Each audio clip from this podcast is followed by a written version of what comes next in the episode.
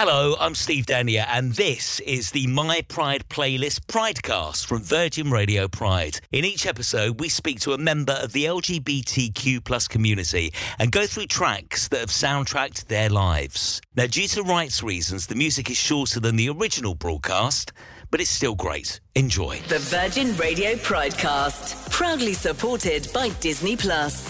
Full of stories and love for all.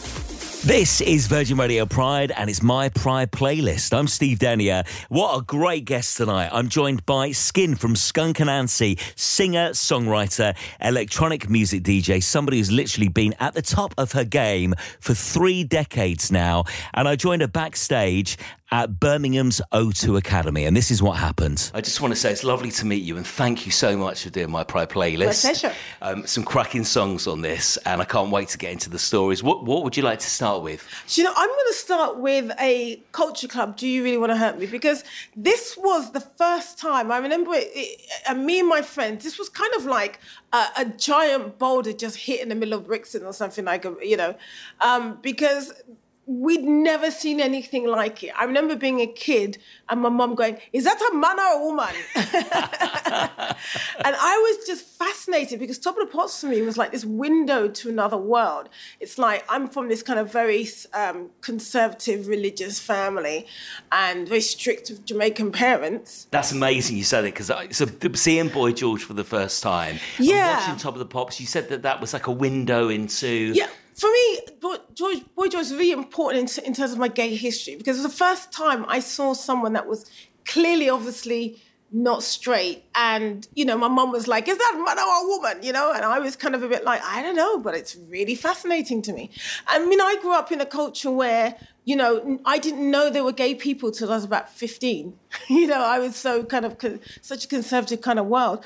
Um, and I remember being really treated because, uh, you know, like that, that show, Top of the Pops, was like a window to another world that I wasn't in.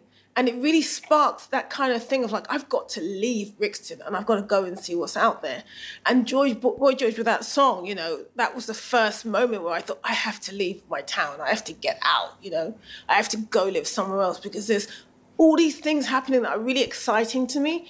And I know I'm not part of it because I'm in the wrong place. And how old would you have been, roughly? Oh my God, I don't, I was. Because this was about 83, early, 84, Yeah, so I would have been like, you know, I was born in 67, you know, so like seven, eight years old, you know. Um, and I remember thinking, wow, that's cool. That's really cool. And I was riveted to it. And it was it caused a storm at school. Everybody's like, Did you see Culture Club yesterday? Did you see that? Did you see that? That was crazy. And there was a lot of negativity, obviously, because of the times, but definitely got everybody talking. And it just blew all of our minds. Give me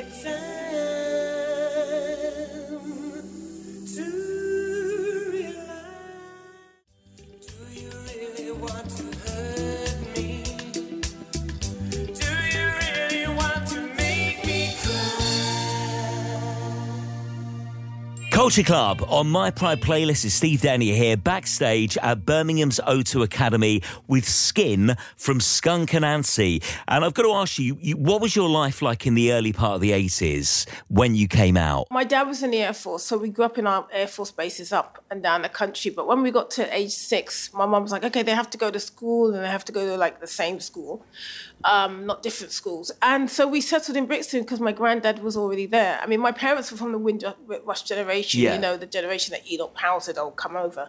Actually, my grandparents, I should say.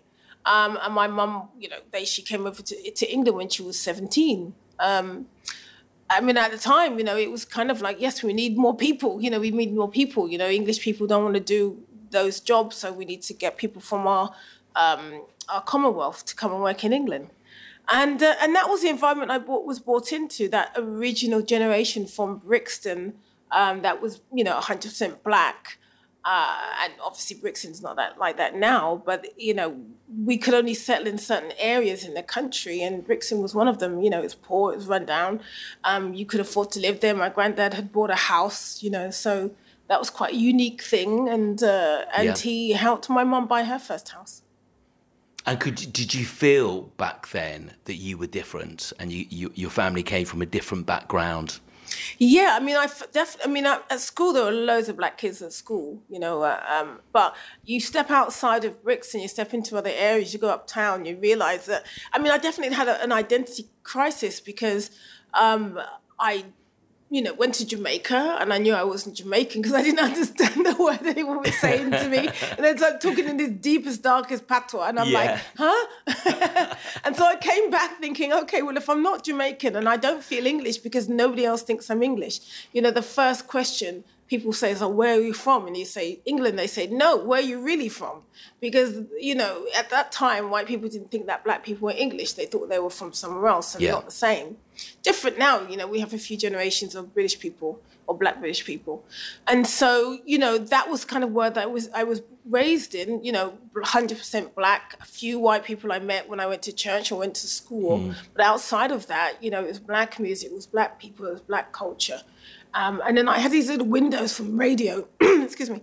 And I had little windows of other things that were going on from the radio. I was obsessed with listening to the radio. I'd listen to the radio all day and all night. And you know, and any music that was on TV, I had to watch it. You know, and at that time there were loads. There was Tube, there was this, there was that. It was like so many um, uh, so much music on television. Yeah, and with, with, those shows and with Boy George, it felt. I mean, looking back on it, actually something something quite cool was starting yes. that era, wasn't it? Uh, it was kind of like you know in the 1960s you had this like revolt yeah. of you know kids had their own fashion and they stopped dressing like they're adults, um, and then by the time it got to the 80s it kind of revolved into like we're designing and you know working out a whole different looks and a whole culture and mm-hmm. it's you see it in music you see it in fashion you see it in literature and art and film and everything and uh, yeah the 80s was a real kind of burst of and like another burst of um, a, like a like a movement away from the 70s which was still um, a little bit hippie, you know, mm-hmm. New York punk scene, yeah. you know, English punk scene. Um, and the 80s came along, it was much more like flowing, beautiful, a lot more kind of sexually ambiguous. It was the first real decade of sexual amb- ambiguity for me. Brilliant. What are we going to go for next? Um, I'm going to go with, I think this song is probably one of the best songs ever written. Go on. And it's um, Small Town Boy by Bronski Beat. I mean, lyrically, that spoke to so many of us that were living in. I mean, I was in Brixton and it was just like it's still in London, but it felt like I was in a small town, mm. and there, there was all this other stuff going on, and I literally just wanted to run away. So that that song really spoke to me in terms of like you know he was singing what my life was and I wanted to like disappear and run away and go live somewhere else. And I think that really spoke to, I mean, I, if just the melody, the way it's sung, the voice, but the lyrics are incredible to that song, and it's it's there's something in the music that hook, you know.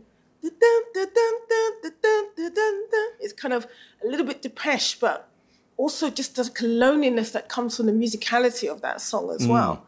And of course, Jimmy Somerville is like an incredible singer, you know, singing this really beautiful high soprano, which is unusual for a boy. Yeah, yeah. Um, beautiful boy he was, but he was again obviously gay, and I didn't really know what that meant or understood.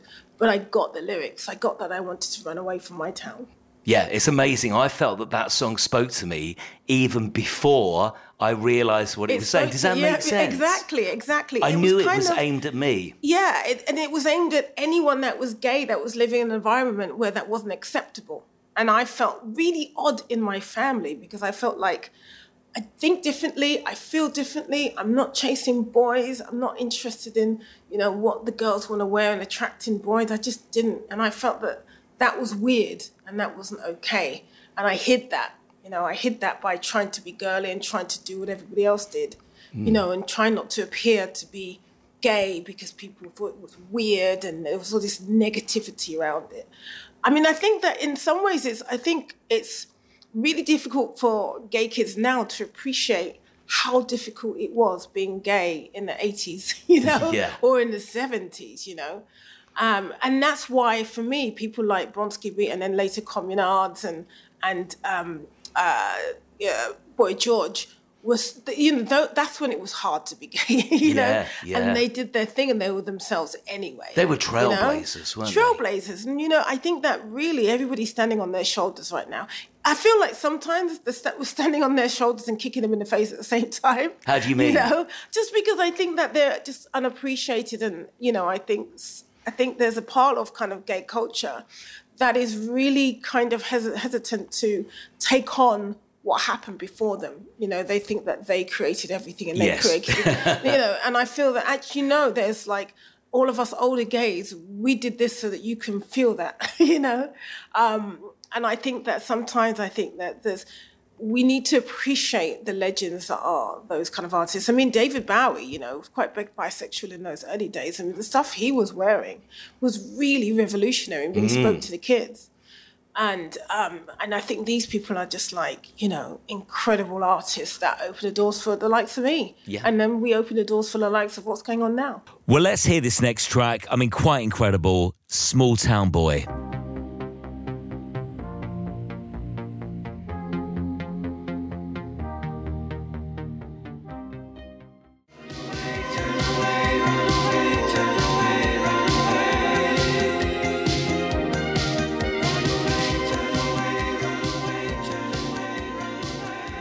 Goes without saying, Small Town Boy, Bronski Beat on my Pride playlist. I'm Steve Denyer on Virgin Radio Pride. Uh, Skin from Skunk Anansie is my guest, and it's 40 years old, that tune, something like that. Do you think that that song is would still be relevant to kids today? Small Town Boy could have been written yesterday.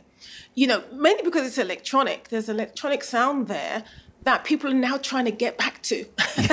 all those old keyboards that got thrown out, you know, all those Fairlights. It's the and all those- sound now, you isn't it? Try and buy those drum machines now. They cost you thousands and thousands of pounds. Right. Because there's an earthiness and a, a warmth to that old technology, to those old early analog drum machines that you're not really getting that they're trying to copy with digital sounds. They have all these digital sounds. Oh, it sounds like an old Fairlight. Oh, it sounds like an old TR, you know, this, a 909, 909 and 908. You know, we're trying to get back to those sounds. Sure. And you can only really get them if you have those old drum machines, you know. Um, and Get so as on a eBay. consequence, yeah, as a consequence, that music sounds fresh as daisies to me. You know, you can play that up against Blood Orange or any new band that's around now. So, on to this next track. I mean, one word to describe this next one legendary, right? This artist, everybody knew he was gay before he came out. Got to be 15 years. You know, George Michael was always gay to me. I never saw George Yes. Michael as a straight guy. No, no. And it's something that we always kind of used to laugh about. You know, really, you're pretending to be straight at this point.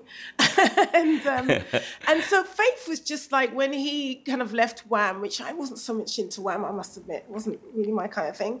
And then he came out with this song, and he had that video, and it was just amazing. It was such a great song. The video was, I just described the video. He's all in jeans. He's like double jeans. That's right, and the- and he's the stubble. He's got like a, that big quiff, and he's gorgeous, and he's just shaking his little tush, playing a guitar. Yeah. very simple video. yeah, yeah. Just a brilliant song.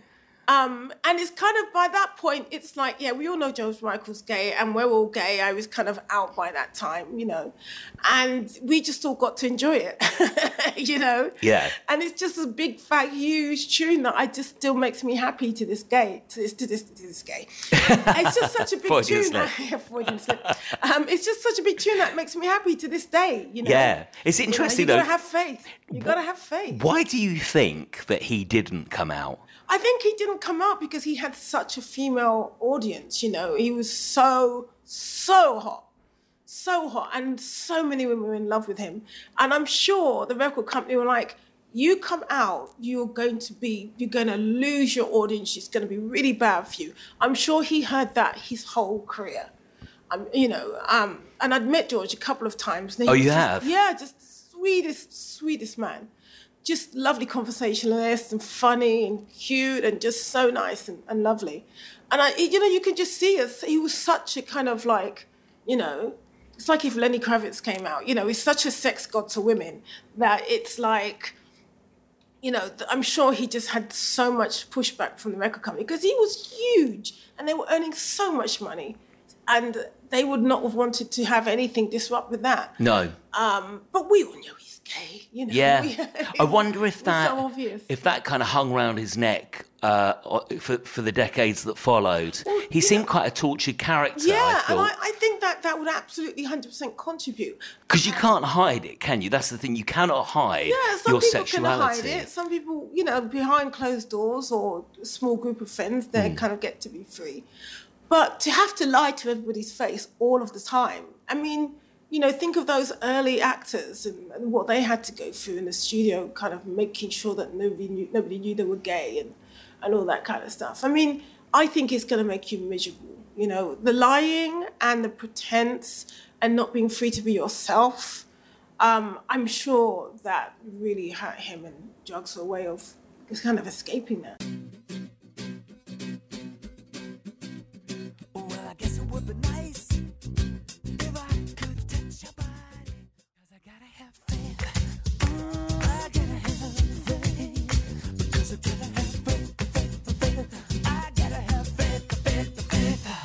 Skin from Skunk Anansie joining me tonight on my Pride playlist on Virgin Radio Pride. What a pick! George Michael and Faith. Two and a half minutes of brilliance, wouldn't you say? Two and a half minutes of absolute butt shaking joy. That song is. That's it. In one nutshell, I In love it, Skin.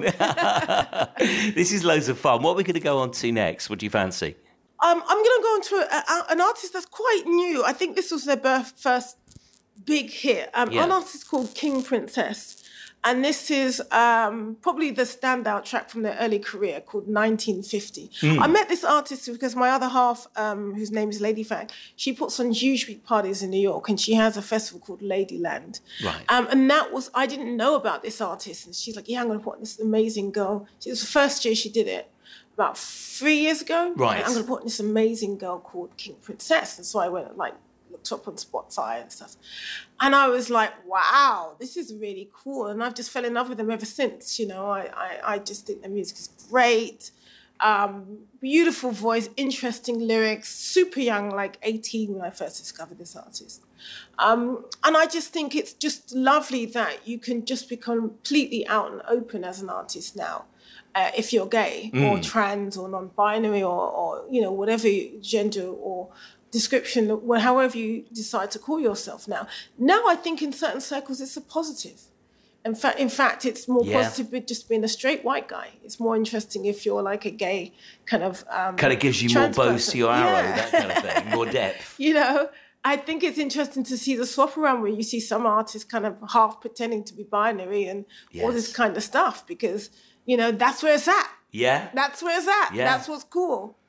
Um, so yeah, this is King Princess, and this is a 1950. This track is called. I, I, it's really love it. catchy as well. I love it. It kind of Yeah. like it drags me in from the- evokes the mood, and you know they've done it all themselves and written it, and they play and everything. So it's all cool. Okay, great. I, I thought that this might be quite a nice time to ask you about your life in New York then, because uh, you discovered this artist. And Yeah. tell me more about that. So, uh, so you have a home in New York, do you? Yeah, um, I, we we live in um in Greenpoint, Brooklyn, kind of next to Williamsburg. Um, And what's that like now?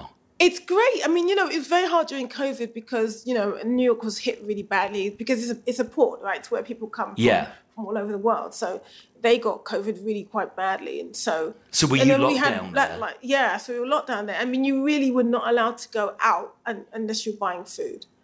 Um, and then you know, Black Lives Matters happens, and so there were like you know riots and stuff going on. Actually, there wasn't that many riots. There were a couple, but um, you know, then they had a curfew. You couldn't go out after eight o'clock. So Yeah. it really got quite claustrophobic at, at one point. You know, we kind of like managed to escape and, and leave and go to go to Spain for a few weeks, um, which was lovely. But it's really interesting. It's it's interesting to see England from an American perspective, and New York is very much like a New York. It's very different from the rest of America. Um, and so that's always quite a unique experience to see what Americans think about English people, all kinds of English people. They're very into kind of like roadman talk now. Americans are very Are much, in- yeah, Americans love roadman talk because all they've got is Downton Abbey, really. Right. Americans thought that English people were all Downton Abbey, mainly white and just extremely posh, speaking the Queen's English. And now because um, um, uh, like drill and all that kind of music is massive in America. Oh, right. So they know Stormzy now and they Yeah. know Dave and you know you go into like shopping malls and they're playing Stormzy, you know, and then it's it's so now it's kind of like they they're into roadman. They're into like black English culture in a way that's never happened before Amazing. in America. I mean, they, they always kind of look down upon the way that we rap. you know, because you know it's like selling coal to the mind, isn't it? And now it's kind of like they understand that English rap or English, you know, chat or whatever is completely different. It's got its own thing, It's isn't its it? Own genre, its own thing. We're not trying to copy anybody. We've developed really since drum and bass. You know, you can you can walk from drum and bass. You can go to dubstep. You can go to two step, whatever. There's a chat that we have developed over the last 25 years that have got us to this place where you have artists like Stormzy and Dave Richard huge. And they're getting it there now. Like in Ubers and whatever, this guy was just playing all this stuff. And I was like, how do you even know about this music? He goes, yeah, man, I'm really into my drill. I'm really into my, you know. So um, that's quite hilarious to see English culture hitting America in that way. I hate it when dudes try to chase me. But I love it when you try to save me, cause I'm just a lady.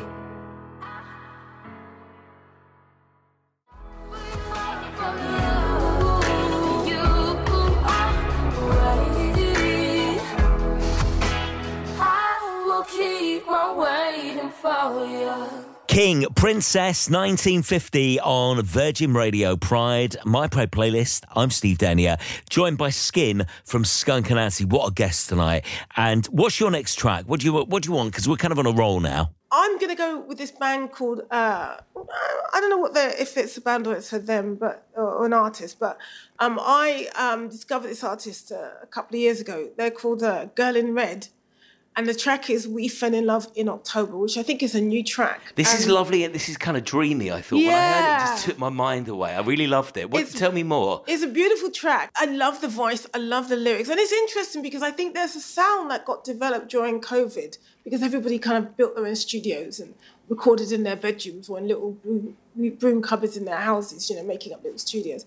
And I think that's there's a new sound coming out that's a very homemade sound. Mm. Um, and this artist kind of felt like they started in that, and now is they're getting bigger and bigger. They, they just played Coachella. Um, and I just fell in love with this artist from those early tracks. Um, and I think it's really interesting to to see the new kind of generation of artists coming out, you know, that and really to support them and to listen to the messages that they have because they're telling their stories in a different way. Yeah. And I love this, love this track, and I love the perspective that they come from. Brilliant, brilliant. And, you know, it's weird to think that all those years ago, people would have said the same about your work and Skunk Anansie. They'd be like, oh my God, have you heard this? I mean, I remember the first time Yeah. I saw you, I think it was on Chris's show, Chris Evans' TFI right, yeah, TFI Friday. Friday, and the following day, I mean, I'd heard you on the radio, but I saw you. And the following day, I went to Our Price and bought the album. and for at least a week or weekend or whatever, I thought, you're my best kept secret. Do you know what I mean? Well, it's interesting doing this tour because I think we bring out all of those small town boys and girls and thems and, and, and all these little kids that were seen as freaks in their little village. And they come to the gigs and you just see them being free and being released. I mean, last night we played in Norwich and there was a couple at the front. Uh, you know, and I would say Norwich felt like a quite conservative town to me. And there was a couple in front that were just like snogging and enjoying themselves and singing along the whole time. And they were just free to be themselves. And nobody was saying anything to them. Brilliant. They've got a couple of funny looks, but nobody was saying anything because it's like the lead singer on stage is gay. And this is a gay friendly environment. And if you're going to say anything, then I'm going to get get at you from the mic. And you've always been like. I mean, you are a trailblazer as far as that's concerned. I've always been out, yeah. Yeah. I mean, I mean, you know, I remember very early in the career, like literally, the band was just a, you know a few couple of months old, and uh, my manager came and said, you know, I'm going to tell you something. That if you say that you're not gay, you'll probably send lots, sell a lot more records. Really, you know. that was actually said. She said That's me, what we've always yeah. thought, but that was me- said. Yeah, that was said to me. She said, if you, if you, no, don't say anything about sexuality, you will probably sell a lot more records, but you'll be a lot less happy. What do you want to do? And I said, Did you even think? I said, I'm going to be happy. She said, exactly. But I have to give you, I have to say to you as a manager, just so you know, It's probably going to be a lot harder for you, but I think you'll be happier. You know, and I was lucky that I had a manager that came to me and said, because obviously your manager gets the the real story from the record company. Nobody comes to me and to my face Yeah. and says, "Don't say that you're gay. You're going to sell more records." You know. Um, but they'd obviously said it to my manager, and she's the one that was like listening to all the whispers and everything. And so at one point, she just had, she had to come and tell me that. So you know, this is what they're saying, but I don't agree, and you know, but you need to know. And I said, well, I I'd much rather sell less of records because I'd much rather be happy.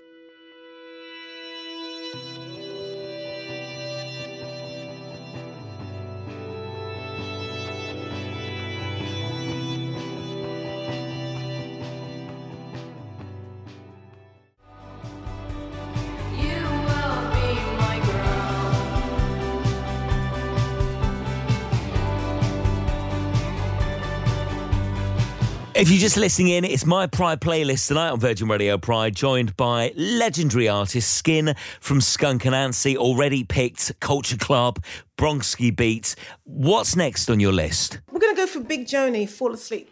Okay, so tell me about this track. This is interesting. Yeah, Big Joanie. Um, they're a band that I first um, was aware of many years ago. They've been been a band in different kind of ways um, over the years with different members, um, and I love them. They're just really as a four piece now, but they're originally a three piece. Three piece, and we actually had them support us at the Brixton Academy. We had them come on. Um, and we've interviewed each, each, each other for various things, you know. Um, and they they they have a very original sound. And one they play stand up drums. Drummer plays standing up. Really? Wow. Um, really interesting, you know, musicality. Um, we're at Southwest. Um, was it South by Southwest? Uh, Rolling Stone voted them as the most coolest band of the whole thing. And they're really amazing people, really lovely people, great music. I think hopefully they're just going to get better and better and better.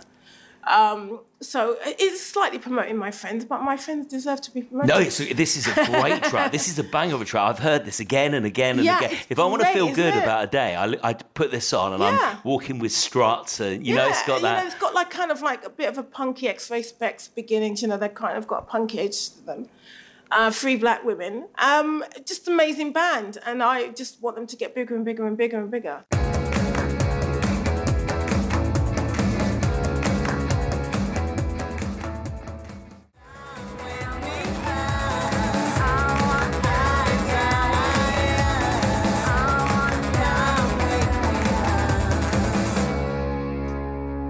Big Joanie on my Pride playlist on Virgin Radio Pride. I'm Steve Denyer, uh, literally Britpop legend, singer, songwriter, electronic music DJ, an incredibly nice person and soul. Skin from Skunk and Anansie joins me. We were just talking about what it was like being a black gay artist. You're right in the middle of the Britpop movement. Tell me more about that. the image of that Britpop wanted to sell to America, you know, the successful uh, road to America to become huge. Um, that was this goal that all English bands has to Right. be big in America, be big in America. Um, and you know, the face that they wanted to show was not black. You know, the whiteness to them was four white boys and floppy hairs in a band. You know, and different kind of ideas of white boy rock. You know, and we were never Brit rock. We were never Brit pop. You know, we never Brit any of that kind of stuff because you were like we weren't. We you had weren't. your own vibe going on. It didn't can't. you? We started around the same time, I would have to say. Right. I mean, basically, Britpop came out of the fact that grunge was so huge, and grunge just wiped the floor with all other genres of rock and indie. And I think that after four years, you know, of grunge, you know, the British kind of music industry wanted to find a way to promote British music and and be anti anything that sounded American or was influenced by American bands. And and you know, literally they sat there and thought up Britpop, we'll call it Britpop, you know. Mm. And certain artists whose names I won't mention, you know, really kind of saw themselves as the figureheads for that. And they all worked together, the journalists and the music industry and the newspapers worked together to promote them and, you know, and some other bands. And, you know, any band that was kind of, you know, not influenced by America or had any, which is kind of ridiculous because all bands really are, Ameri- you know, are, are influenced by rock music because, you know, rock music comes from black Americans It's a movement, Um, isn't it? you know, so they wanted to kind of almost kind of whitewash it, take away those influences, and say no, British flag everywhere. um, this is Britpop and we're going to sell this to Americans. You know, it's their own thing.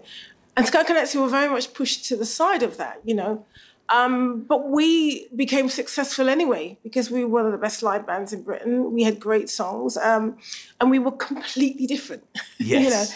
and I think as Britpop kind of swelled into this big bloated whale, we were like the salmon swim, swim, swimming up, up, upstream in a different direction, and we became a bit of an antidote to Britpop. And you certainly, certainly did. Now, this next track is so huge. I just want you to introduce it and we'll get straight into it because it's amazing. Elton John, your song. Beautiful.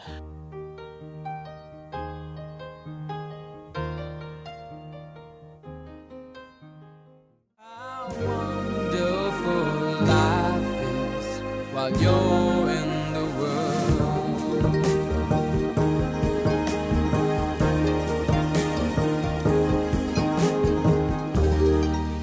that's so beautiful. Skin from Skunk and Anansie's pick on my Pride playlist on Virgin Radio Pride. Elton John, your song. Why? Why do you think that Elton John is so important? Why is he still so essential to you? I mean, you know, if you think about how Elton John, one artist, has changed the face of gayness and changed the face of gay politics, to have this hugely successful artist that can turn around and tell Putin to bog off because of the way that gay people are treated and the way that they've cha- changed laws in Russia. You know, how many, artists do we have of that, of that stature?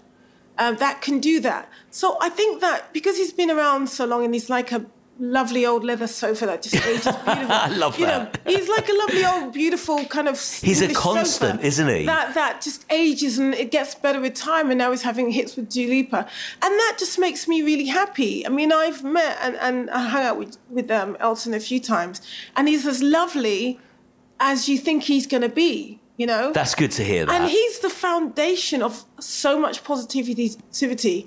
I mean, if you talk about standing on the shoulders of someone, um, that we all stood on the shoulders of Elton John, you know? Um, he is like an actual gay, not gay friendly, not gay liking, not gay adjacent, a gay artist that's been out forever um, that continues to just be this. Um, it's kind of like I see him kind of like the the the dam holding back all the nastiness that gay culture would have if it wasn't for him. You know, nobody wants to insult, you know, the Queen, the real Yeah. Queen of England, which is Elton John. Yeah, yeah. And I think that as a consequence, like he promotes new music and younger artists so much on his shows, and he works with them, and he, you know, gives them the blessing, and he's always into new music. So I just think he's in England. He's just this foundation that we have. He's like the concrete that we all stand on, that we can all afford to jump off, because you know some artists are like quicksand. You know, you can't depend on them. Mm-hmm. But and I so I just wanted to play an Elton John song, and I know it's a you know he's got lots of new hits, but this is probably my favorite Elton John song. Does So- this does this song remind you of anything like in your life? Because it's such a It's deeply like personal the- song to many people. It's one of the best love songs ever written, you know. And I I think about that song when I look at my other half, Yeah, you know. And I think that when you think about songs that have been written for other people, yes, what better song is there than this one by your song by than El- Elton John? yeah. So that's my tribute. I just think he's incredible. That is beautiful. I think Elton would be so proud of what you just said. Now, I'm excited about your next pick. This is something completely different uh, from someone who started their career. Am I right in thinking this artist started doing kind of open mic nights? Kae Tempest is an artist that I just absolutely adore. Yeah? Um, you know, they've um, the stories that they tell in within the words. I mean, I would say that I'm into this artist more for the lyrics and the words in some ways than the music, and that's it's the other way around. You know, normally the music, like everybody, the music hits me first, but this artist, it's the words that hit me first. The way the conjures, the stories that they conjure up in their head when you listen to them speak, are just mind blowing. Um, beautiful writer. Um, and this song, Firestorm, that I'm going to play from Kae Tempest, um, is, I guess it's, you know, it's a bit of a love song to my other half. You know, I listened to that and I was kind of like, that's how I feel about my other half. You know, it kind of spoke to me in that way. Um, you know, and I know that they've recently trans, tran transformed, you know, moved moved into the gender that they were supposed to be, Mm. and I feel very happy about that. I feel really like, wow, that's really cool. It's quite a journey, isn't it? Because I was seeing pictures earlier of before and now. Yes. Um, and it's amazing to see, isn't it? Someone the transformation. happier, you know, somebody who's found in their own themselves. in their own shoes now. So, um, yeah, it's just an artist that I really love and an artist that I really admire. And one of those artists, God, I wish I could write like that. it's really intense. It kind of reminded me when I first said it, almost like when I first heard Streets years ago. Yes. I don't know if that's a fair comparison. Mike Skinner, Streets, you know. Yeah, again, another poet that becomes a, an artist, you know, a lyricist. And uh, um, yeah, just incredible. New album's great. But this is my particular favourite.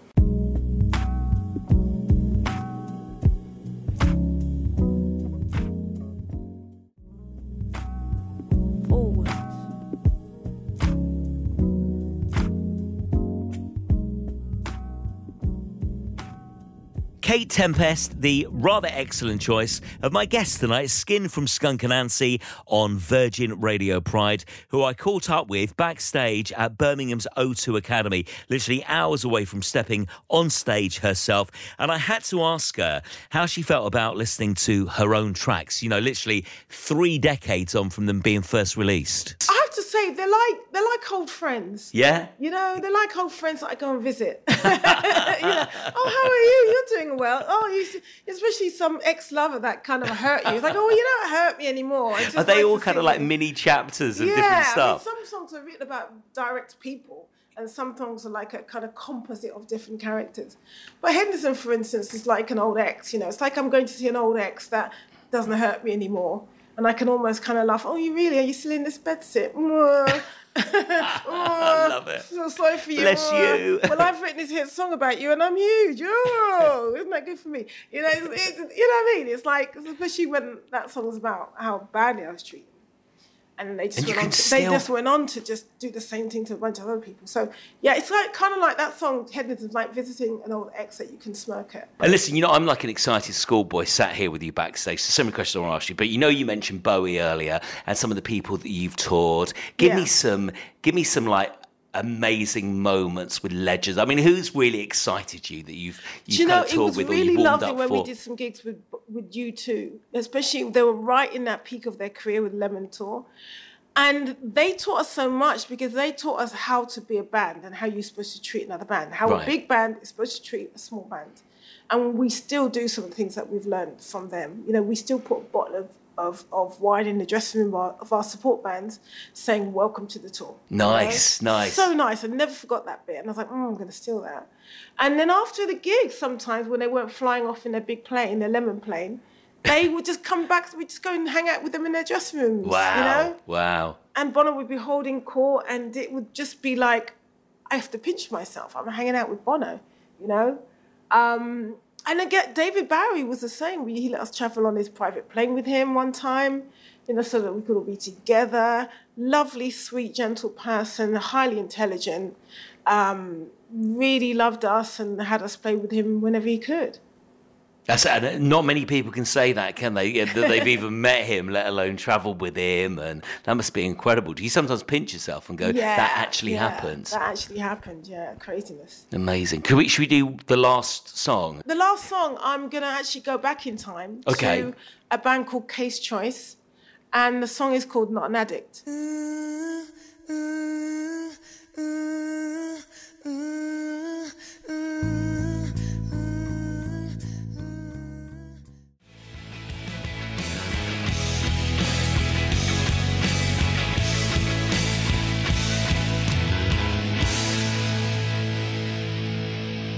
Skin from Skunk and Anansie, uh, doing a rather excellent My Pride playlist tonight on Virgin Radio Pride.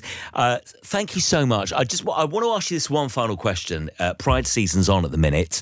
What does Pride mean to you now in 2022? Pride means to me that not to be ashamed of who you are, to just let it go, be happy, take away all that negative, and just be proud to be gay. Because you know, falling in love with someone is just a wonderful thing, and we should all be have we should all have the freedom to do that in whichever way we want to do it. You know, um, so that's what pride means to me. It's just like standing up and being proud and being happy in my own skin. Well, Skin from Skunk Anansie, thank you so much. I've loved hanging Thank out with you. you backstage here, hearing your stories and uh, listening to your songs as well, and uh, and just like meeting such a powerful from over the, the years and the decades. Oh, and it's so great so to see you looking so happy and uh, and ready to entertain Birmingham tonight, which I'm sure you're going to do. now. I think they want to make noise. next door, so Yeah, better- Please apologise to your band. I've kept you for hours. Thank you so much. Lovely No to meet you. Thank you very much. My Pride playlist. Virgin Radio Pride. Thank you so much for listening in. That was the My Pride playlist Pridecast. And make sure you subscribe to hear loads more good stuff from Virgin Radio Pride. The Virgin Radio Pridecast. Proudly supported by Disney Plus. Full of stories and love for all.